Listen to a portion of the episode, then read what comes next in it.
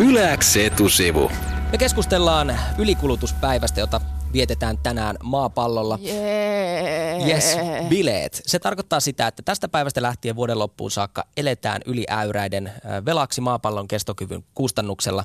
Ja ihmiskunta on käyttänyt enemmän luonnonvaroja kuin mitä niitä on syntynyt jo usean vuosikymmenen ajan, mutta tämä kehitys on ollut kaiken aikaa kiihtyvää.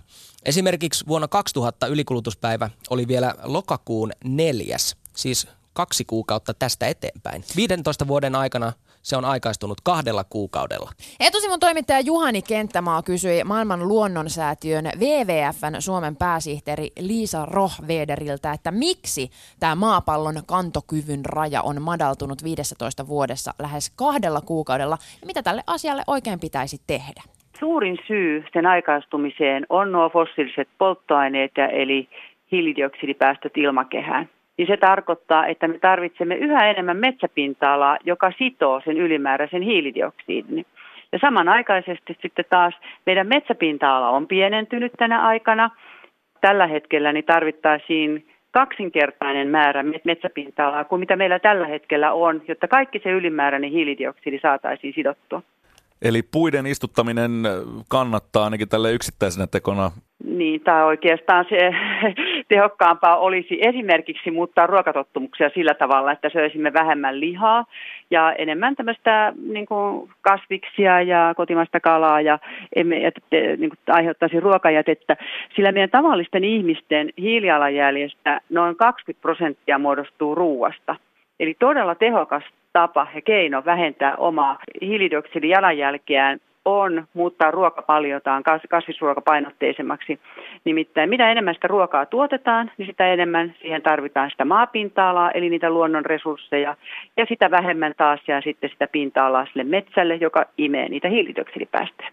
Niin, no yksittäisten kuluttajien harteille tätä tietenkin voi syytää, mutta minkälaisia toimia toivotte sitten nimenomaan valtioilta ja, ja tavallaan tältä järjestelmältä, joka kenties näitä yksittäisiä kuluttajia pistäisi vähän parempaan ruotuun, että tähän suuntaan pitäisi tämä kulutustottumukset sitten kallistua?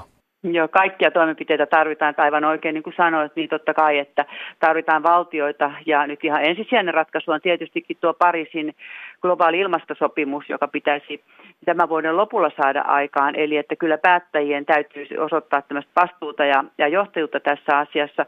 Sitten toiseksi tietenkin tarvitaan yrityksiä, jotka tuottaisivat resurssitehokkaammin ja, ja ilmastoystävällisemmin tuotteita, ja sitten ihan meitä kuluttajia – me voimme omilla valinnoillamme vaikuttaa.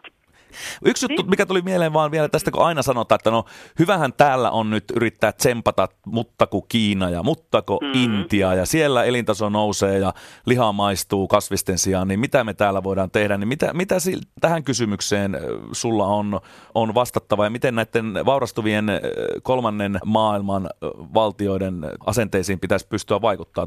Jokaisen ihmisen teollahan on merkitystä ja, ja ne kiinalaiset, ne muodostuu yksilöistä, me suomalaiset muodostumme yksilöistä yksilöistä ja sitä kautta se maailman seitsemän miljardia ihmistäkin muodostuu. Että on ihan turha ajatella, että minun suomalaisen ei kannata vaikuttaa sen vuoksi, kun Kiinassa on kuitenkin ne yli miljardi ihmistä. Eli että jokaisen teolla on vaikutusta. Ja sitten jos ajatellaan Suomen tätä poliittista ilmapiiriä, miten politiikassa voidaan ohjata näitä asioita globaalisillekin tasolle ja miten meidän yritykset voivat vaikuttaa myös globaalille tasolle, on se, että meillähän on korkea insinööriosaamisen taso, meillä on korkea teknologisen osaamisen taso. Me voimme kehittää niitä ratkaisuja, joilla esimerkiksi niin Kiinassa tai Intiassa saadaan vähennettyä hiilidioksidipäästöjä ja saadaan sillä tavalla kehitettyä niitä yhteiskuntia. Että tottahan on, että globaalisti Suomen hiilidioksidipäästöt niin kuin kokonaisuutena maana ovat pienet verrattuna vaikkapa Kiinaan, mutta se meidän vastuu onkin juuri siinä ja mahdollisuus myös liiketoiminnalle on siinä, että me voimme vaikuttaa siihen, että miten muualla maailmassa – niitä ratkaisuja otetaan käyttöön. Sitä muuten toivon nyt, kun hallituskin miettii niitä kärkihankkeita ja, ja viimeistelee budjettiaan, että siellä nimenomaan niin poistettaisiin esimerkiksi ne haitalliset tuet, jotka ovat valtavat verrattuna niihin tukiin, joita ohjataan uusiutuvaan energiaan. Niin nyt nämä haitalliset tuet siirrettäisiinkin sitten tämmöisen energiatehokkuuden ja uusiutuvan energian edistämiseen liittyviin tukiin. Yläks etusivu.